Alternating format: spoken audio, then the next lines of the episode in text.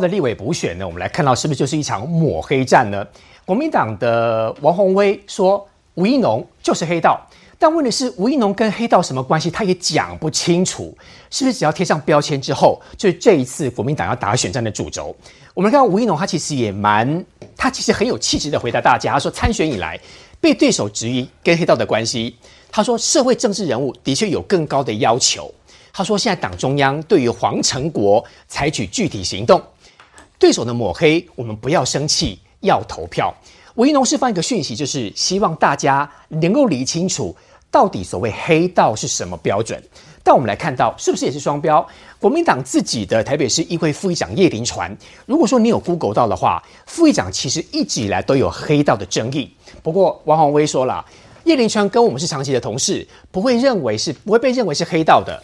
他说：“现在也他也顺利当选议员了。他说，在这个地方选举里面有非常有信心。我们跟民进党不一样，杰明哥哪有不一样？民进党遭受到的标准似乎比其他在野党高非常多。重点是这种抹黑抹下去，候选自己本身如果讲不清楚，很容易就陷在里面。我这样说一句话：说其实这个选战呢，其实是在拼基本盘，所以在做抹黑的动作要非常非常的小心。”意思说呢，事实上我们应该这么说，在中山区大家是五五坡，也许松山新的人数比较高，可是对王宏威来说的话，北松山这部分他遇到一个很大的困境，就这些伯伯婶婶会不会愿意出来投票？因为这些伯伯婶婶会认为说，你基本上你当时在喊这个叫告急牌的时候，我真的出来帮你投票，而且让你高票当选，你立刻在七天之后跟我说对不起，我要离开。这些博士能够接受他这样的一个离开的宣言，我必须要看一件事：这些博士的态度是无法接受啊，才对直接跑掉。当然，这一定是有可能，要不然他不会一次道歉、两次道歉、三次道歉，而且这次还伤害到秦惠珠。到目前为止，他只是在他只说某些人受到伤害很难过，但后来发现到不行，这个问题很大，他也特别对秦惠珠表达歉意。但这样够吗？不够。所以事实上，如果你按照一个所谓的政治伦理，秦惠珠是你的前辈，理论上你要过去跟秦惠珠跟他拍个照片，跟他说谢谢，请支持我。就他不是他去，他去他去王巧呃徐小新说徐小新是空战天后，请帮忙，所以他满脑子就是为了权力，为了位置，为了立法院的位置，他根本不会稀稀不会去稀罕他的这个同才的这个这个努力。好，我们回到这个原点来看，所以这场选战呢，就王宏来说，为什么一开始打起手是打黑道？为什么打黑道？很单纯嘛，他希望用黑道这个字眼来把他所谓的你当选完后七天。就背离你的这个转移焦点，转移焦点。嗯，同时间他在前一天说我坚决不选，后一天改变态度，这跟韩国有什么差别？韩国也是说我不选啊，后来选啊，所以这些事情其实会让中间选民非常反感。我不敢说这些北中山的这些婶婶伯伯们，你会不会讨厌王宏威？但是对中间选民来说，他们一定会觉得这些事情啊，哎，虽然中山区不会投票给他，可是中山区人也不是笨蛋呢，他会想说这个人。随时会跳槽，那会不会哪天又背离我们这些选民呢？所以他必须要立刻在第一时间转移话题。他不管中间选民选不选他，他只要吹出蓝的基本盘就够了。没错，所以但我要问一个问题哦：当你吹这基本盘，你抹黑这个吴一农的时候，吴一农是很大气啊，他说你在我身上找到什么黑道？哪里有？我周围有什么黑道？你指出一个人嘛？王伟迪指出不出来啊？他再说就黄成国嘛，再再说就黄成国嘛，再说也是黄成国嘛。黄成国跟吴一农什么关系？对，黄成国又跟他有什么关系？这一次跟黄成国一点关系都没有。所以回头一件事情，他做这个事情很单纯，他是要启发所谓的仇恨感，这是他的策略。又是仇恨感。但是我要说一句话哦，在地方选举，也许你发动仇恨感是有他的帮助。他因为本来就是对于候选人这个人的态度，就是你仇恨感是你是对这个候选人你发动仇恨感。可是你对吴英龙发动仇恨感会产生效果吗？吴英龙有争议吗？吴英龙他过去这几年不断的蹲点，他的态度、他的学历，他非常的哎，耶鲁大学说真的有几个人考上耶鲁大？好，我们不说学历，因为说学历，人家说会有那种就是高红安又上升哦。但我们说一句话。就他过去的资历，在高盛又有几个人可以进到高盛里面去工作，而且是在当时金融海啸过程当中，其实那时候高盛是很严格筛选人人选，因为当时高盛也是受创很严重，他被录用，表示他有这个能耐，所以你攻击他这个点，你完全没有办法攻击，所以他就随便抛，呃，这个王就抛一个黑道，我我这样讲嘛哈，如果你过去查王宏威过去所谓的抹黑，他是不小心蒙到林志坚呐。在林志之前，他有准过吗？全都是子虚子虚乌他也到有处。在抹黑对。他抹黑完这个呃林志坚的时候，曾经要去当技呃技术分析师，要准备高端的量价这个结构，证明在量的时候有这个呃有人先知道。天呐，他量价也可以来做，干脆我不知道你要不要跟我一起考，你要不要跟我一起来做个分析师，先考一个执照出来。所以，但是后来发现到没有人理他，接着要跑去说陈其迈是这个呃什么呃公费啊，然后去这个没有去去当那个公费的医生啊，就马上说一句话，他公费钱已经还完了。所以换个角度来说，他的抹黑基本上就是一个随意抹黑。那你想，中间选民这样经过这一段的时间来沉淀下来，会有反作用力哦。王宏威越逼这件事情，也就是说呢，在这次选战里面，真的有人没有投出来去投陈时中，但是不是代表不投陈时中，不代表不喜欢吴英龙哦。吴英龙其实在绿的的这些呃选呃，就我们说的选民当中，他是非常清新的哦。一个清新人，你硬要在他身上抹泥巴，我相信绿营会大幅的站出来。嗯，中间选民，因为你王辉，你是一个抹黑者，就会重蹈什么覆辙呢？重蹈在三重跟台南选举那一次的这个投票率都到五成，你知道为什么？被逼出来的。嗯，因为去台南那个。你说什么幼稚啊？就根本没有幼稚，弄到曾文熙，就一堆中间选民站出来了，民国民党就惨败。王宏威在玩这个游戏，我跟他一个警告哦，你继续玩下去的时候，你会逼中间选民出来推倒你王宏安哦。永文议员想请教哦，你在选举的时候，有人对方给你抹黑的话，其实我们要的是正面回击嘛。问题是吴益农就已经讲清楚说他跟黑道没关系，但国民党持续的抹黑。暗哥哈这样的一个话，其实是吴益农释放出来的消息，呼吁党中央对黄成国采取具体行动。党中央到目前来止，好像也没有人帮他的忙，怎么办？我是觉得宜农太佛系了啦，哈，就说不要人家说某某人是黑道，然后我们自己就去说，那我们党中央要对谁采取什么具体的行动？那我看到的是黄成国他自己也呃发了一个脸书上，他也公告就说，那你党中央赶快来调查我吧，我现在不出席中常会，我也不出席任何的会他也蛮光明磊落的啊。但我觉得，我觉得讲人家黑道，讲自己清白哈，很容易；去泼人家脏水也非常容易。我要请问王宏威的事啊，因为就台北市大家在讲是吴伯啊的叶林传副议长啊，但我们不能因为这个人的出身就否定他。对，那五伯啊之外有很多的帮派啊，除了台北市之外，我们看全台湾目前国民党有机会去选各县市议长、副议长的，好多人哦。你看有，而且还选过国民党、选过立委的、选过议员当选的。你看萧景田有涉嫌杀警案的，邱义胜有涉嫌赌博电玩案的啊对不对？然后新竹的这个许许许修睿可能要去做，有机会要选议长的，苗栗的被知名过中东锦的哎那中东锦更不用讲了，对不对？中东锦他这个选举前大家都知道，他说他就是一个啊、因为一时争执啊，刚好有一个水水果刀，然后刚好把人家肚子划了一下，对不对？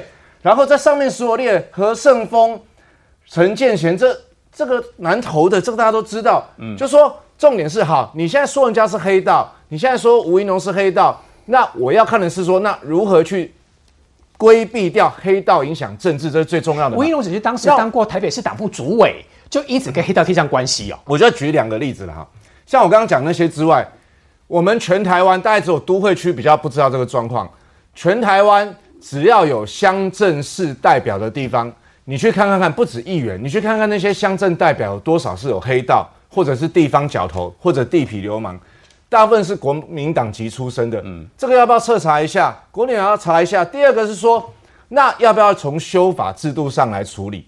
如果国民党或王宏威，你要展现这个决心，我觉得王宏威不要去讲，一直讲人家黑道，吴一农会像黑道吗？那你王宏威知不知道台湾的地方政治有这样的状况？那你愿不愿意去改善这样的状况？怎么改善？举例，你要不要王宏威宣誓说，如果你能够当立委的话，你的政见之一，你要把说未来把这个公职人员选罢法你去做修改。目前为止，公职人员选罢法并没有排黑条款，没有排枪条款，没有排毒条款。所以那你王宏威要不要宣誓说，你要让这些人不能再选举？哦，如果这个这个公职人员选罢法把排黑、把排枪，就曾经有这个枪支制，大家一起来改排毒的都把它放进去啊啊！我告诉你了，国民党地方的基础啊，大概少掉一半以上，因为寄生在这些乡镇市代表会的很多代表都是这些，而从这些代表就是豢养出他们就是所谓的最基层嘛。我觉得这第一个制度上要改，你国民党敢不敢改？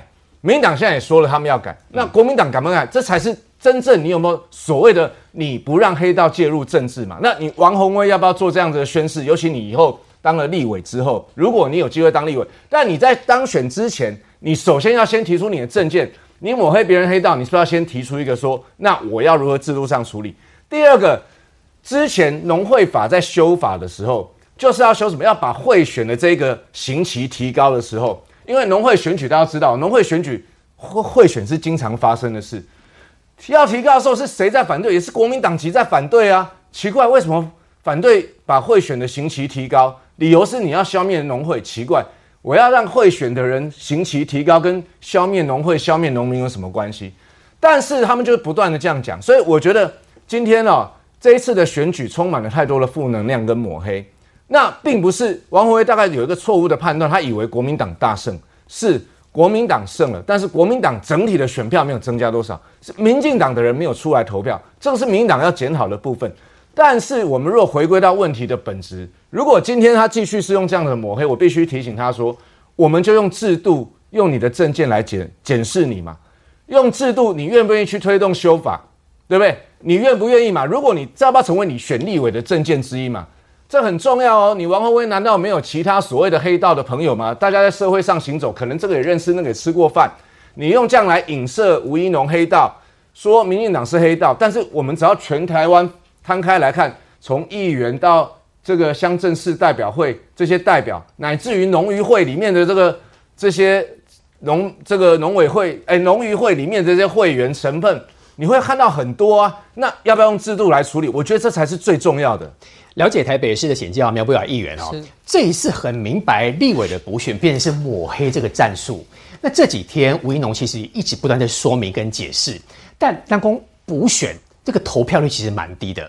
往往会有想过，他只要用这种非常仇恨的方式继续打，他只要吹出基本票，他认为他可能会赢。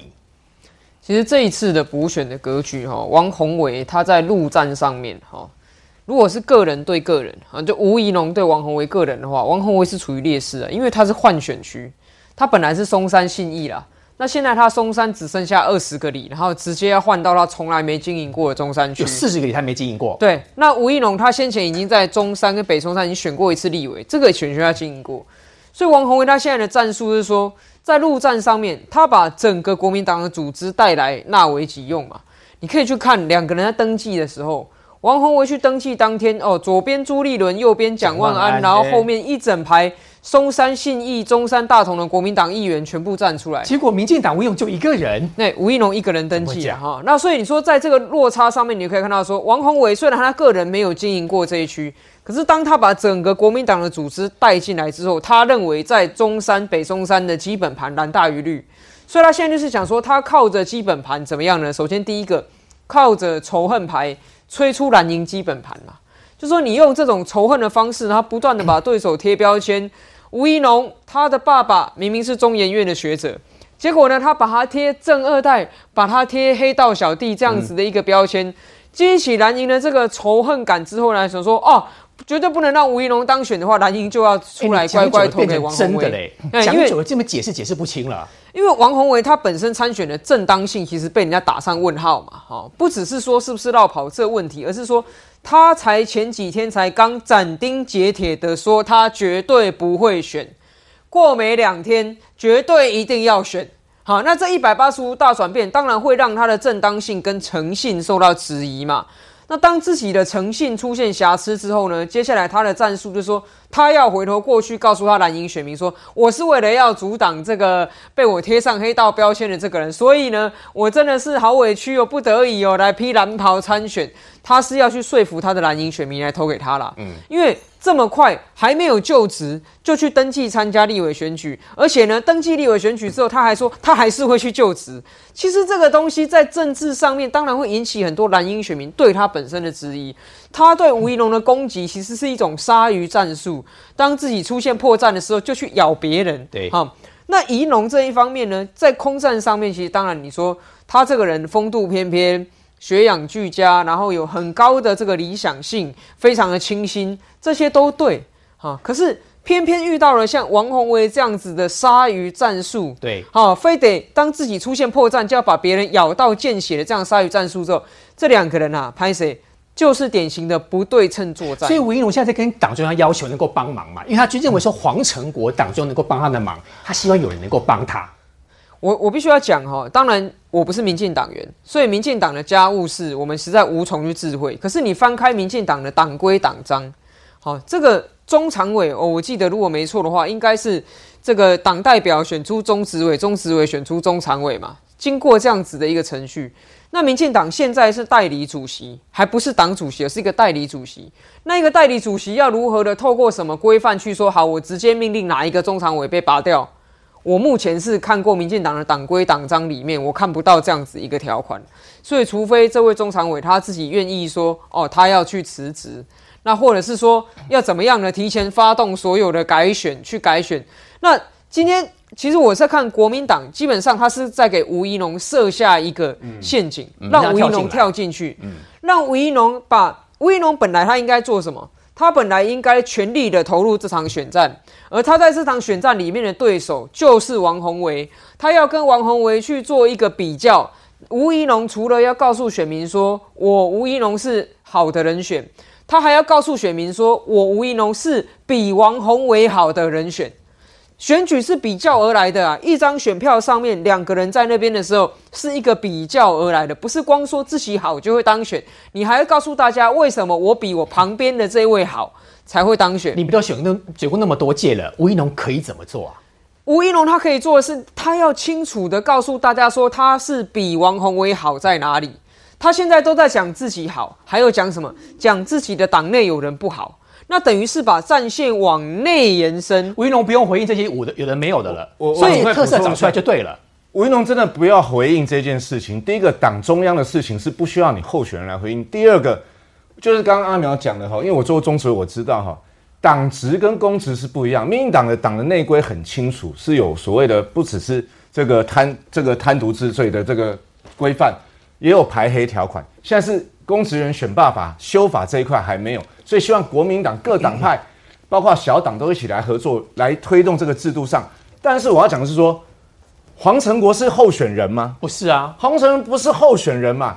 那你把一直讲一个不是候选人的人，然后这个把他定位说，那因为你你这个吴一农，你在过台北市党部主委待过，那你就要去解释这件事情。我觉得吴一农他真的太善良。那吴一农他在做一个什么？他在做一个就是说啊，我是干净的，你们来检视我。但你们去看这个党中央部分是，那我请党中央去。我觉得其实吴一农这这样的处理方式哈。他的人格是对的，但这样子跳落入了王宏威的陷阱。他今天讲一个黄成国，明天再讲一个某某人，后天再讲一个某某人，然后我们刚所提到的这些国民党的这些要选议长、副议长的人，他完全都不提，这是不对的、啊。你就跳到人家的站着，而且人家清一白，人家也没有去选公职啊。现在是有这么多要参选这个国民党要参选这个正副议长的人，还有已经当县长的人，这些人还有当县长除了中龙以外，还有这个林之妙这个已经涉嫌贪污的人。你都不去讲，然后你回头来去要求党中央去讲一个，我觉得这落入对方的陷阱，我觉得这是不好的。一样是选举很多经验的这个长春天议员哦。我觉得如果按照这一次的立委补选来看，就变是谁抹黑谁抹对方更严重，可能力道会很强。不过这只是民众看到的表面而已，这些问题也不见得真的会成为选赢或选输的关键。但是这样一抹上去，标签贴上去之后，要撕开，要说明，对除非用不同的方式才能够完整。对，首先这个何主播，你一开始这个开场白讲了一句，我觉得很有道理，就是说，民进党好像觉得现在选民对他的要求比其他政党要高，但我们换过来想，这不是一件好事嘛？你身为一个执政党，你会希望选民对你的要求比其他党要来的低嘛？啊，所以这一点。那第二点哈，就是说，呃，当然王宏威这一次的选举，他最大这个弱点应该是所谓的绕跑。但这个绕跑到底怎么样才算绕跑？我们广义来讲哈，这是一个绕跑，没有错。你市议员根本就是任期没做满，你就转转转换跑道嘛。但是我们想想看，这样子都算绕跑的话，那台北市长这次三个选举人啊，这个蒋万安落跑，因为他立委选举没做完，他就转任市长；陈时中落跑，因为他指挥官没有做完，他就转战市长；黄珊珊落跑，因为他台北市副市长任期也没做完，他就辞职参选。那这样子落跑下去，我们每一个参选人都在落跑。可是为什么吴怡农好像不太说对方落跑这件事？呃，对，这个其实是他整个策略上对的地方，因为其实刚刚杰明好像觉得说，呃，比方说王宏威的一些支持者啊，呃，这些婆妈会不原谅他这样子，但其实我换一个观点来讲，蓝营的支持者，你们今天看到王宏威代表公党出来参选，你有没有松一口大气？如果说王宏威没有办法出来参选的话，是谁会出来参选？可能是那个唯一有毛遂自荐的罗书磊前委员哦。那如果罗书磊代表国民党这次来参选的话啊，我们这个县市长或者很多议员，我们有一个呃表态动作，就是说在开票当天，中选会还没公布结果，但因为票数已经拉开了，所以有个叫做自行宣布当选这个这个名词有没有？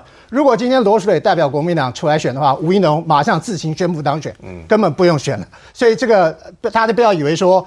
呃，王宏威或者国民党支持者对于他这个这点是不谅解的哈。但另外讲到这个所谓黑的问题啊，我觉得国民党、民进党啊，在对于一般选民比较诟病的所谓啊正二代啊、派系啊、黑道这种东西啊，真的是两个党都有哈。我们大哥不要讲二哥，五十步不要笑百步，这样扯下去会没完没了啊。那如果说这个竞选的当事人他有黑道背景，比方说您刚刚这个。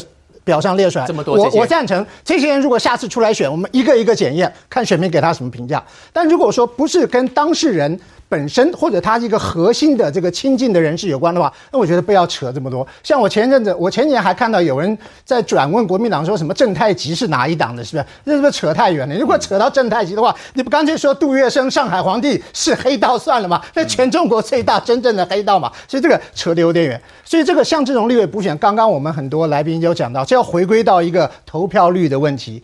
补选的这种结果，投票率都是非常低的。好像您针对这一次议员补选，而议员选举当中，这所谓的中山跟松山这两个里的投票率有做了统计，看起来是国民党跟民进党咬得非常紧，所以王宏威才使出这种方式先抹黑对方。呃，王宏威是不是看到这个状况使出什么样招数哈？那我可能不晓得，但是光就这个数据方面来讲哈，我们以这一次的选举来，因为很多人说啊，这一次吴呃就是上一次吴怡农的选票比这次蒋万安还要多。我觉得拿上一次的这个，他们是两个候选人的，跟这一次三个候选人来比啊，是在统计学上是一种叫做 bias，这个是偏差，不能这样比。我们光就今年的这个国民党跟民进党在议员啊这两个选议员投票以来那个总票数来讲好了哈，在中山区啊。国民党这一次的议员参选一共有四位，他们的总票数加起来是四二四九六哦。那民进党在中山区也是有四位议员的候选人，他们加起来是四九零三零，所以在中山区国民党的议员是高于。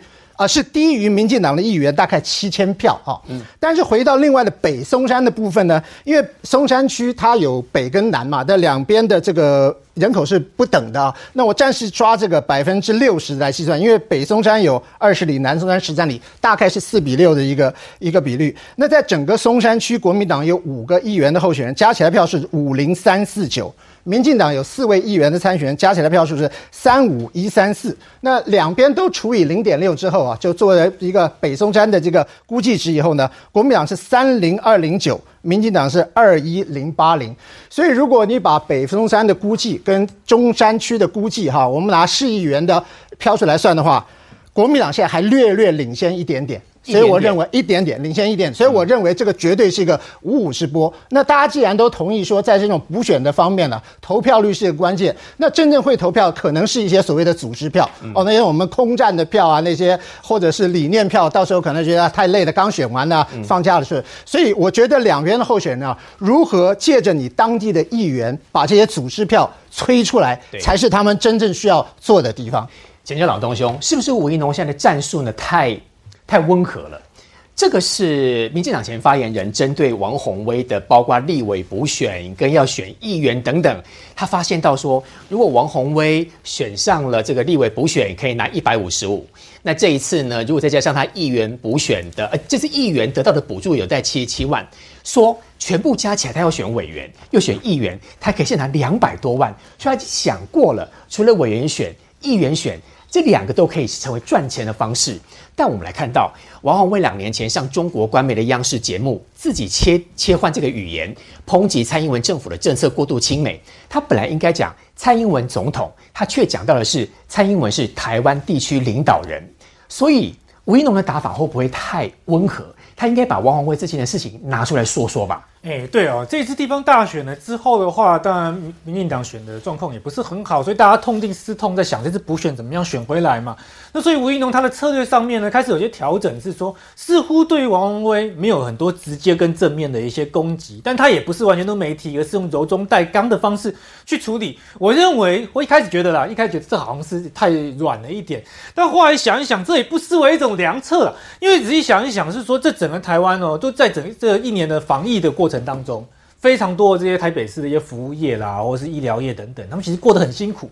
因此呢，对于一些比较对政治比较冷漠的一些选民来讲，他会觉得说：对啦，我知道，我知道这些舞弊啊、贪污啊，或有的没的问题很严重。可是我自己生活过不好啊，你难道不能提出一些正面的东西，然后让我们选民感觉到希望？就很多选民希望看到比较正面的选举，他希望情绪能够被振奋。因此的话，在短时间之内。我们这种呢，哦，所谓的揭蔽式的这样的一个检验效果变得很差。这个从呢这个灵芝庙都可以选上的这个现场就可以看得出来了。你都已经被起诉了，你还选得上，真的是很扯的这个事情。好像民众是变得不在意啊。民众应该是说他自己有一些呃蓝绿的基本盘都还在嘛。可是对摇摆选民来讲，他觉得我最近生活过得没有这么好的这个时候，他不想管那么多，他心情就不好。他所以国民党从这次选举当中学到经验，他不管中间选民，因为他自己票数也没有增加。可是他专打这种抹黑战，其实就是把自己的基本盘固住就可以。对他就是抹黑战，就是摇摆选民就不投票，或要投的话就觉得啊，这个民进党是中央执政嘛，应该责任比较多吧。他们想法很单纯，就是这样这样的一个摇摆，就一直不断抹黑嘛。嘿，所以说这样，如果你陷进去哦，跟他一直抹黑，很严肃的讨论之后，你会模糊掉你的优势。什么优势？其实对于很多政治比较冷漠的选民来讲，这两个人选放在那边。吴一农他四十一岁，但是他并不是完全没有经验哦。他在高盛集团服务了十年，耶鲁经济系，也后来呢回到台湾之后的话呢，不但放弃了美国的绿卡，而且也有九年时间长期去写文章啊，去关心台湾的国防、民防等等问题。也就是他对金融、对经济、对国防都有了解，形象是很正面。那所以王宏威才要使用的一种好像比较是抹黑的方式，泼粪式的一个攻击。因为王宏威自己仔细一看，他呢在台北市议员当了十六年。照理来讲，应该有非常多的一些代表作。可你后来想一想。那就很多都是一些乌龙啊啊，说什么台中啊淹水干嘛？那个照片就是假的，又 质疑了那个陈其迈哦，说什么他没有放弃呢？那些什么这个医疗公保生的这个问题，后来发现陈其迈马上就澄清，也发现那就不是真的。哎，他照理来讲，对台北市的他的选区的选民来讲，他在乎的就是你要有一些具体的证件。你要您刚点出了很多具体的事项，那为什么民进党没有把这些东西把它收集，然后做个论述？却在这个地方一直被挨打，为什么？这些东西在网络上也都有。那但显然吴一农他想采取的策略，就是他自己想要保持，是说他去正面去跟对方去比证件，有吗？有正面正面这样比会赢吗？我觉得其实也不用到这么的悲观了。那反而我觉得他看板说不挂这个比较危险一点，因为他看板挂起来应该蛮好看，而且很多人不知道投票，你挂看板可以提醒大家有投票的这样的一个事情。那我觉得是说不用那么悲观的原因是说，你这一比之下，其实王威他这个战场一开有个玄机哦。十二月一号的时候，网络上有一个很大的事情，就是馆长跟黄国昌在那边说啊，民党多黑道干嘛？说要去反黑。大游行干嘛？网友就说：“你成吉思汗健身房里面好像也有些人有前科呢，那是不是那个游行的起点就是要从健身房开始？” 但是呢，重点是说隔天王辉马上就说吴一农他去什么包庇黑道了，跟黑道关系怎么样，就觉得很奇怪，这是不是一个连环的组合拳？这个公式是不是套好的？那很神奇。但是你仔细去验证是小说，就是同样是黄国昌。他自己组了一个哦，这个公益啊揭弊这个协会里面呢，他就很明确的去分析了，一百三十六位的议员里面，四十七趴国民党议员是有前科的，然后民进党的也有十九趴，相差两倍以上。这是事实，为什么不让选民都知道？为什么都我我们现在正在透过呢这个这个讨论的过程。吴一农自己这方面不对我认为是说吴一农他自己在某个阶段上面也要适度，他应该要有个发言人啊。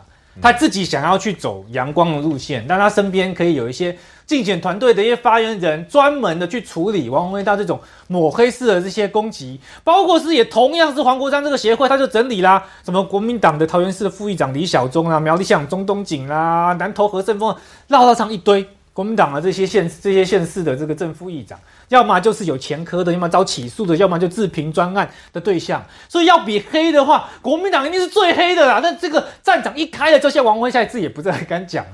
他反而呢讲叶林传这事情的好笑点，就是说他没有反驳叶林传不是黑道，他是说呢他已经顺利当选议员了，他不会被黑道一事困扰。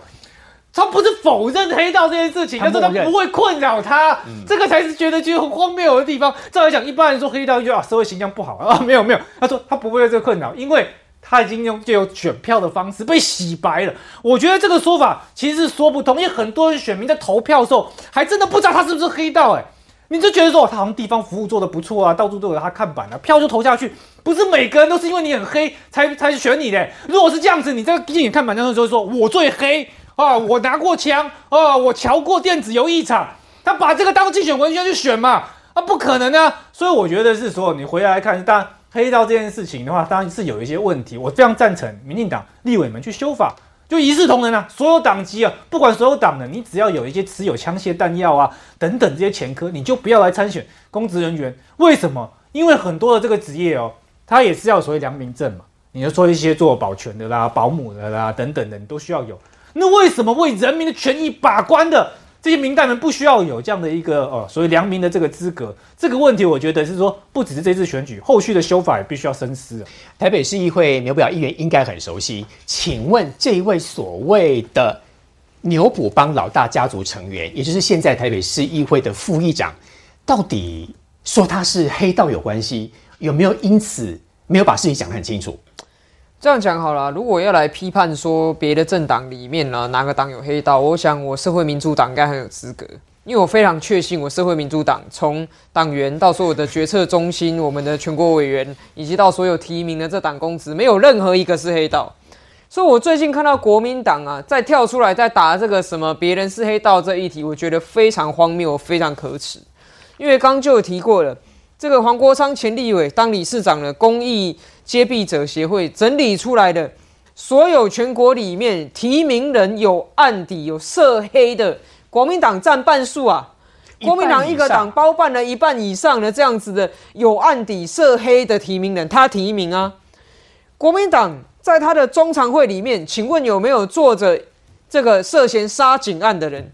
有嘛？那你这样子来看的话，我想讲一个很白的啦。那王宏为议员虽然他是我议会的同事，但既然他都抛出这个质疑对吴一农了，他自己要不要想想看？他敢叫他党里面中常会那个涉嫌过杀警的人辞职退党吗？他敢吗？就是这么简单的一个问题。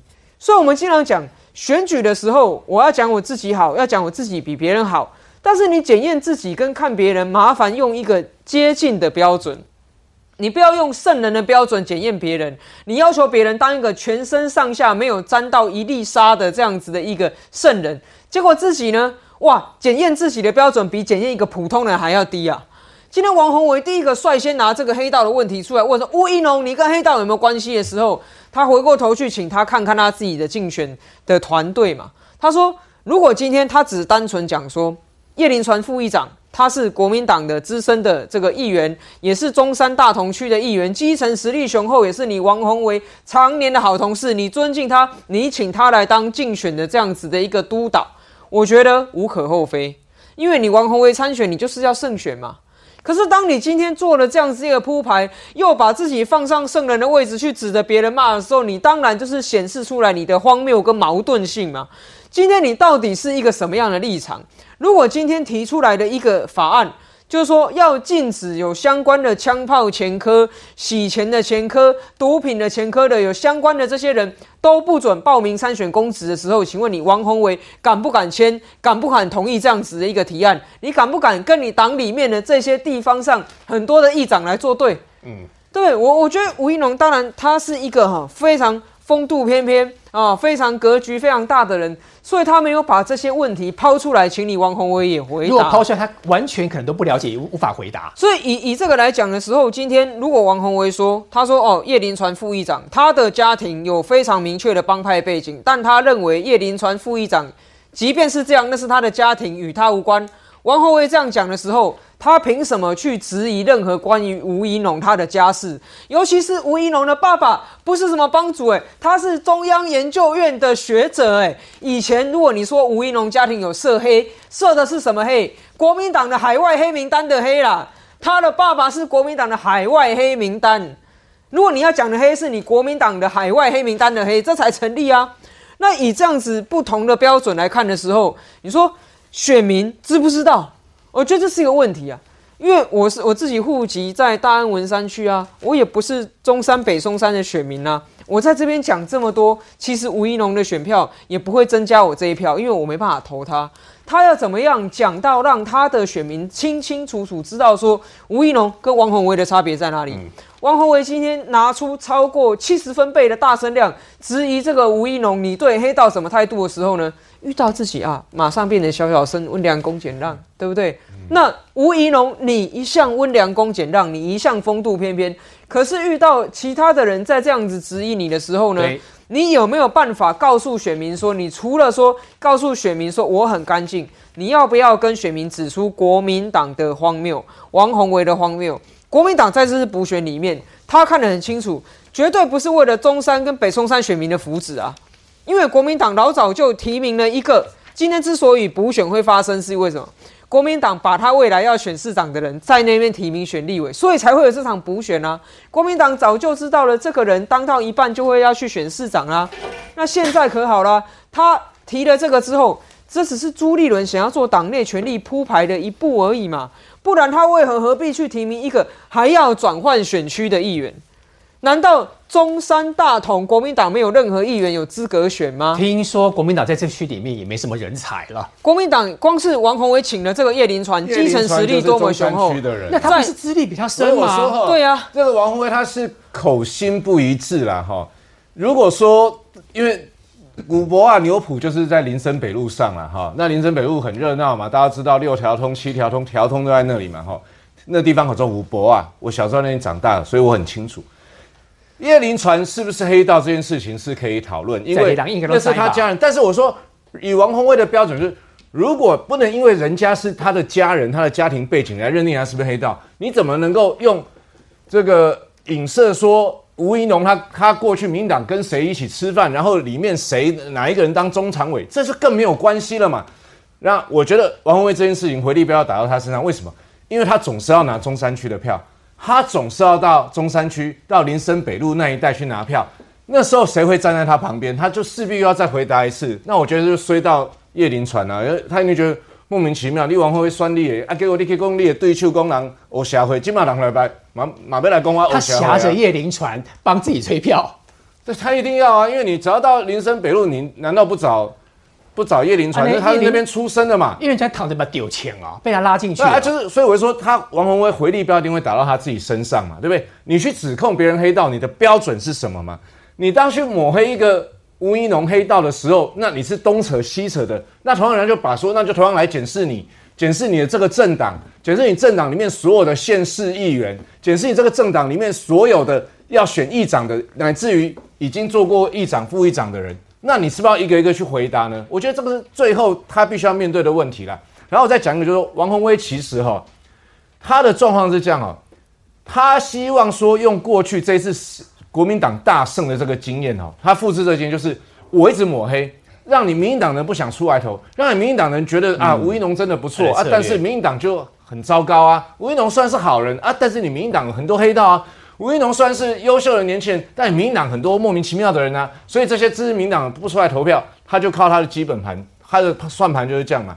但我觉得这样子的人，坦白讲，对台湾的政治哦，这个人是不具理想性的。你具理想性的，你应该是为像宜农就很有理想性，你就为未来我希望做什么，你把它讲清楚，甚至对针对所谓黑道这件事情，你把它讲清楚。法制上怎么处理，你把它讲清楚，甚至要求你的国民党党中央去处理你们全部的。县市议员甚至要求说好，不一定要说这个这个公职人员选罢法，说这个排黑排排排枪而已嘛。你甚至现在就可以去国民党全部调查，把所有你们有案底的全部资讯去公开出来啊。嗯，你要不要这样做嘛？那王宏威，你如果不敢这样做，你又到处去泼人家吴怡农脏水，这个人格高低已经看得出来了嘛。请教简明哥，王宏威说叶林传跟我们是长期同事，不认为会被黑道一事困扰啦，他也顺利当选议员了。王宏威的意思就是，我动算了熬，我是不是黑道也不重要，因为重点是选票已经拿到成果论了。王宏威没有理想，王宏威有什么理想？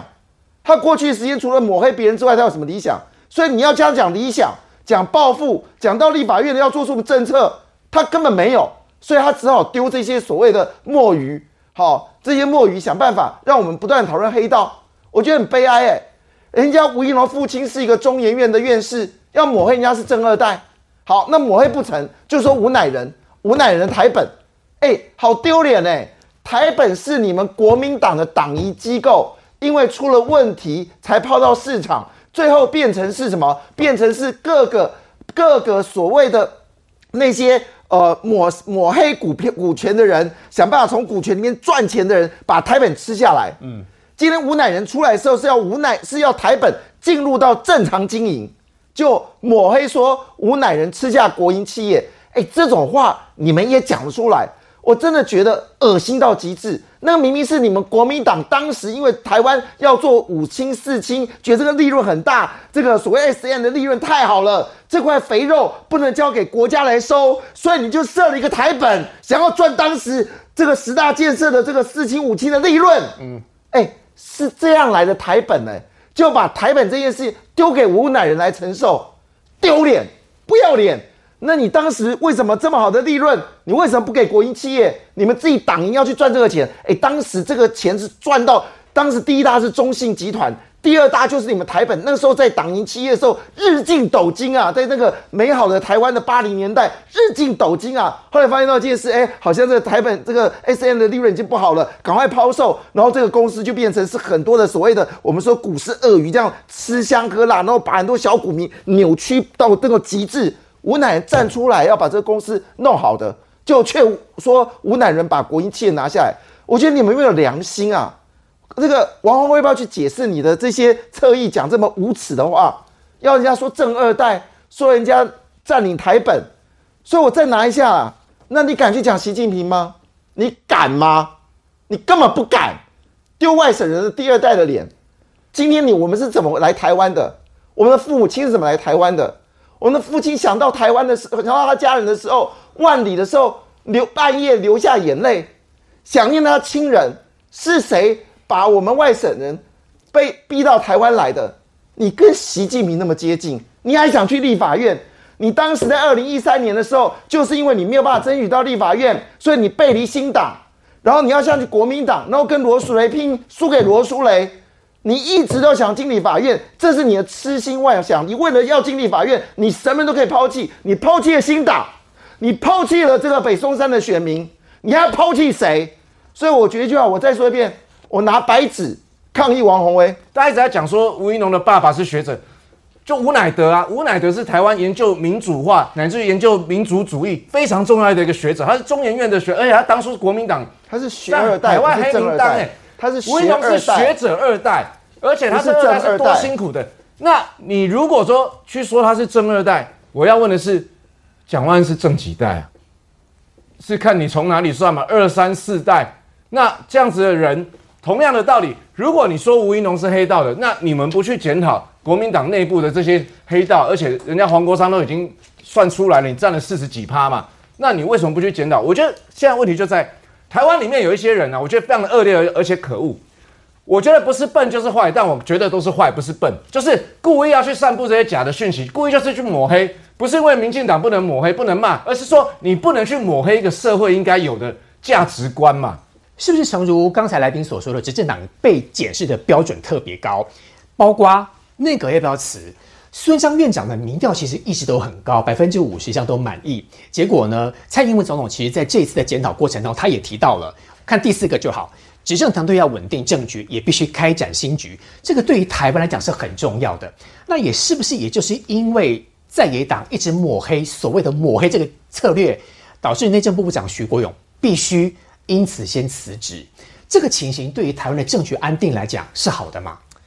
我先讲啊，现在立法院里边应该是还在进行明年的总预算的审查了啊，所以如果说在进行明年总预算审查的时候，内阁好、如同国民党所愿啊，不止行政院长辞，所有的部会首长也都辞。那请问这个预算审查会能够顺利进行下去吗？因为我们包括说预算审查不是坐在那边，然后看看数字举举手就算了。是所有的委员哈，必须要跟部会首长来讨论这个预算的内容到底是什么，然后编的数字合不合理，这笔钱的必要性在哪里，然后部会首长要能够为自熟悉自己的政策，你还要能为自己的政策来做辩护哦。那所以如果说你在这个时候呢，把人通通换掉的话，换上来一批，哎，就算他过去当了再久的这个常任文官好了，就算他再怎么熟悉这些政策好了，嗯，能够马上接上线来应应这样子的审查难度吗？高吧？恐怕有困难啊，会有困难啊。所以我觉得，其实现在政坛大家都在第一时间看出啊，会不会立刻下台，会不会立刻怎么样？但是以整个国家的立场来讲，我比较在乎的是说，明年度的总预算到底对说一些对人民好的政策有没有办法顺利的得到预算通过来继续推动这些相关的事情，还有一些如果是腐烂编列的预算，是不是能够这些委员能够好好把关，把它砍掉？这是民主政治当中基本中的而且基本、啊。部长之前被影射说，似乎跟所谓的黑道关系非常好。这一次他先辞职下台，是不是有点类似又被所谓的见缝插针说他默认了？其实说实在的啦，蓝营肯定会做这样的质疑，或是做这样子的操作嘛。但是对于蓝营来讲，他最期待就是看到民进党内因为这次选书的结果产生更多裂痕，产生更多裂痕之后，当然你就会出现裂缝，可以见缝插针嘛。而且更重要的是，蓝营一直在期待一件事情，他在期待民进党回到那个各个派系、各个山头大乱斗的年代，嗯因为这对蓝营是绝对有利的。在蓝营内部，其实现在大家就在看到底是朱立伦还是侯友谊这两个人，对不对？因为郭台铭参选的几率，或者是说他回到国民党代表国民党参选的几率，坦白讲，很多人都认为不高。那以蓝营来说，现在他们觉得他取得了大胜，要乘胜追击的时候，他一定是尽其所能的想要去割裂、去切割、去撕裂民进党。因为我们大家也都知道说，民进党本身因为它成立的时候的有很多历史的脉络，所以它本身内部自然会有很多所谓的党内派系。当党内派系存在，而现在党主席的这个位置出现空缺的时候，自然党内的派系会有竞争。那接下来如果同时包括行政院长以及内阁竟然都总辞，出现了更多可以竞争的位置的时候，这个竞争想必会更加的激烈。所以民进党他能不能够承受同时间发生这么多激烈的党内竞争？那最后竞争完了，谁要来解决这后面的如何团结的问题？蓝营他不管这些啊，他就是直接杀下去直接先，杀再讲。就直接先杀下去。反正民进党越乱，蓝营越高兴。但是回归到以国家的利益，如果说我们站在国家的立场出发，至少最基本的就是明年度的总预算要能够把好的政策顺利取得预算来通过。再说他哪里这个是最重要检。讨不就得了？是，的，是的，是的，是的。以这样的情况来讲，这才是对于我们民众比较有利的。老东兄，如果蔡英文总统已经直接讲了，要稳定政局，要开展新局，大家要有共识，先稳定阁魁吧。对啊，但是我个人还是觉得说总预算之后的话，哦，行政院还是必须要有一波改组哦，因为其实对于很多摇摆选民来讲，他其实他的投票意向就已经反映在结果上面了。他觉得行政院他可能在过去这一两年当中，对于一些比较基层的一些像是服务业啦或是医疗业，这有点不够体贴啦。但是我不认为这个叫暴政。